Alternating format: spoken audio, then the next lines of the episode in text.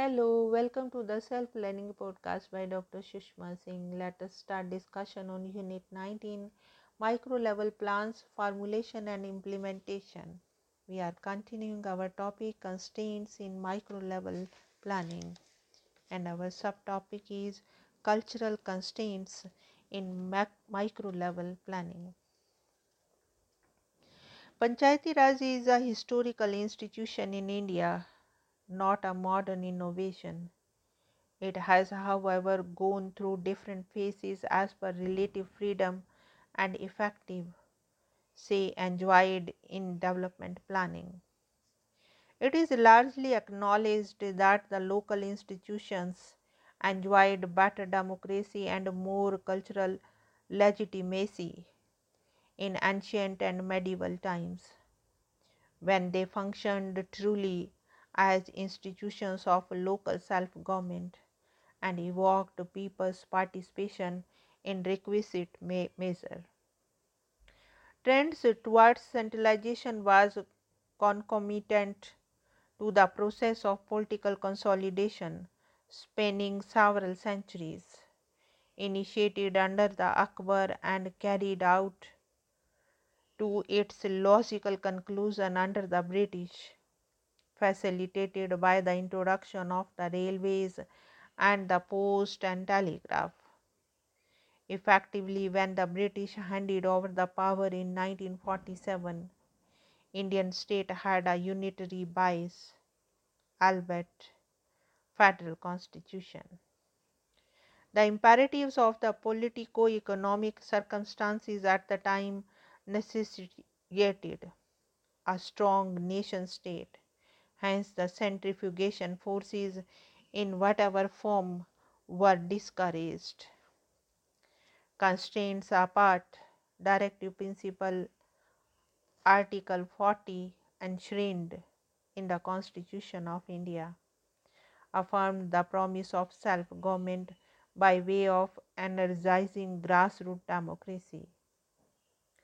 Practical efforts toward the same have brought forth the following cultural constraints.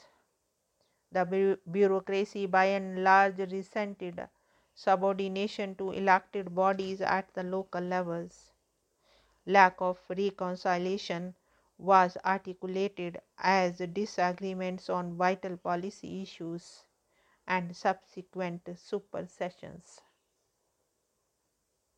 Lack of political will on part of the state executive for real democratic decentralization at the grassroots resulted in inadequate devolution of power and functions to local bodies, irregular elections, often with inordinate delays and frequent supersessions.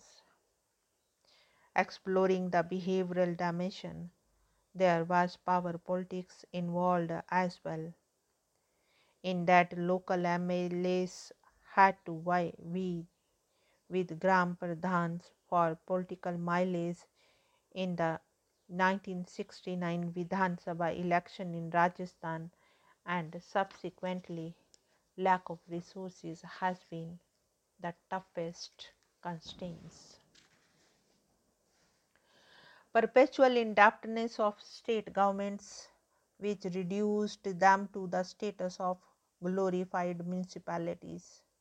Hence, they could obviously not sustain the added strain of supporting local governments.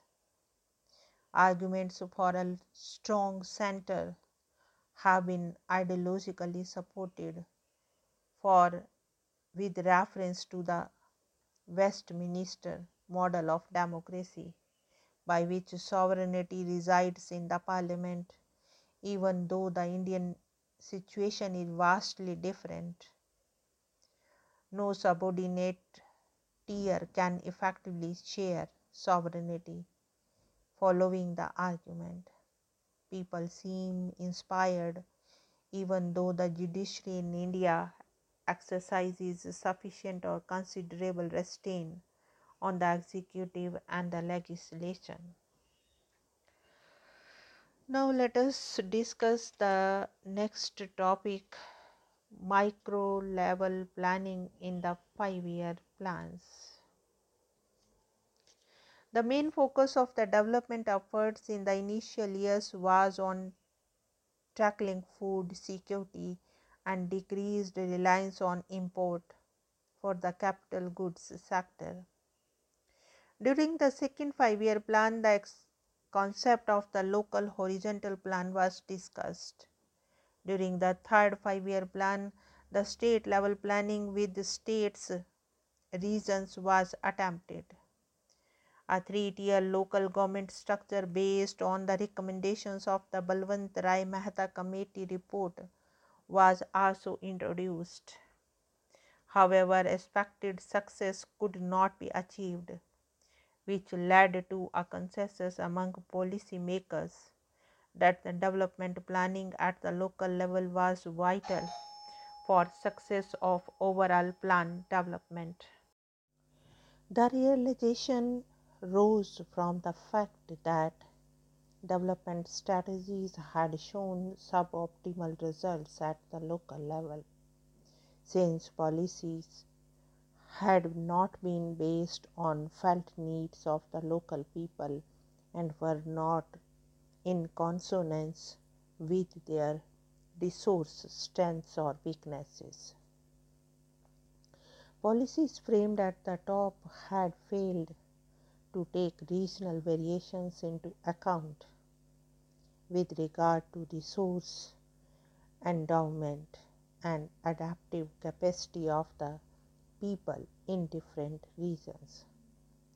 Accordingly, the Planning Commission issued a set of guidelines in 1969 and a scheme for strengthening the planning machinery at the state level was launched in 1972. Decentralization received further impetus during the 5th 5-year plan, when a number area specific and target group specific schemes were launched. Keeping in view the location specific requirements of these plans, the block was considered the proper unit for planning. The Planning Commission set up a working group under the chairmanship of Professor Amal Dantwala to draw up guidelines for block level planning. Simultaneously, a committee was set up under Mr. Ashok Mahata to study the possibilities of local government in the light of new requirements. Block planning, however, remained limited to a budgeting exercise. Gujarat and Maharashtra provided the lead in setting up the Zilla Parishad at the district level as the viable unit of planning. During the 6th 5-year plan, the Planning Commission set up a working group under the chairmanship of Professor Hanumantha Rao to examine the methodological aspect of planning. It was revealed that the operationalization of district level planning left a lot to be desired by way of a culture of decentralization, which would concretized only in time through persistent and genuine efforts. Following a series of workshops involving district collector and magistrate and pilot projects, district was accepted as the sub-state working unit within a system of multi-level planning. In contrast to national and state plans, district level represents the district as a multi-sector package of the investment package of area, specific investment proposal and institutional arrangement suited in the context. The Hanumantha Rao working group both dealt with the subject of the district planning in detail, while the Hanumantha Rao working group concentrated on modalities of operationalizing district planning. The GVK Rao committee concentrated on the conceptual dimension, that is adapting district planning to a democratically constituted local bodies at the district level, the Zilla Parishad. The following prerequisites to district planning were recognized by the two working groups: planning will, political will and commitment, a district planning body, setting up of a suitable machinery for planning, democratization of planning function,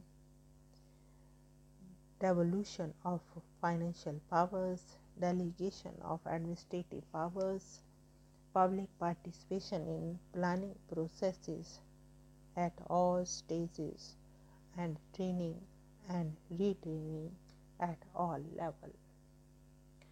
Now let us wind up the session. Thank you very much for engaging yourself with the Self Learning Podcast.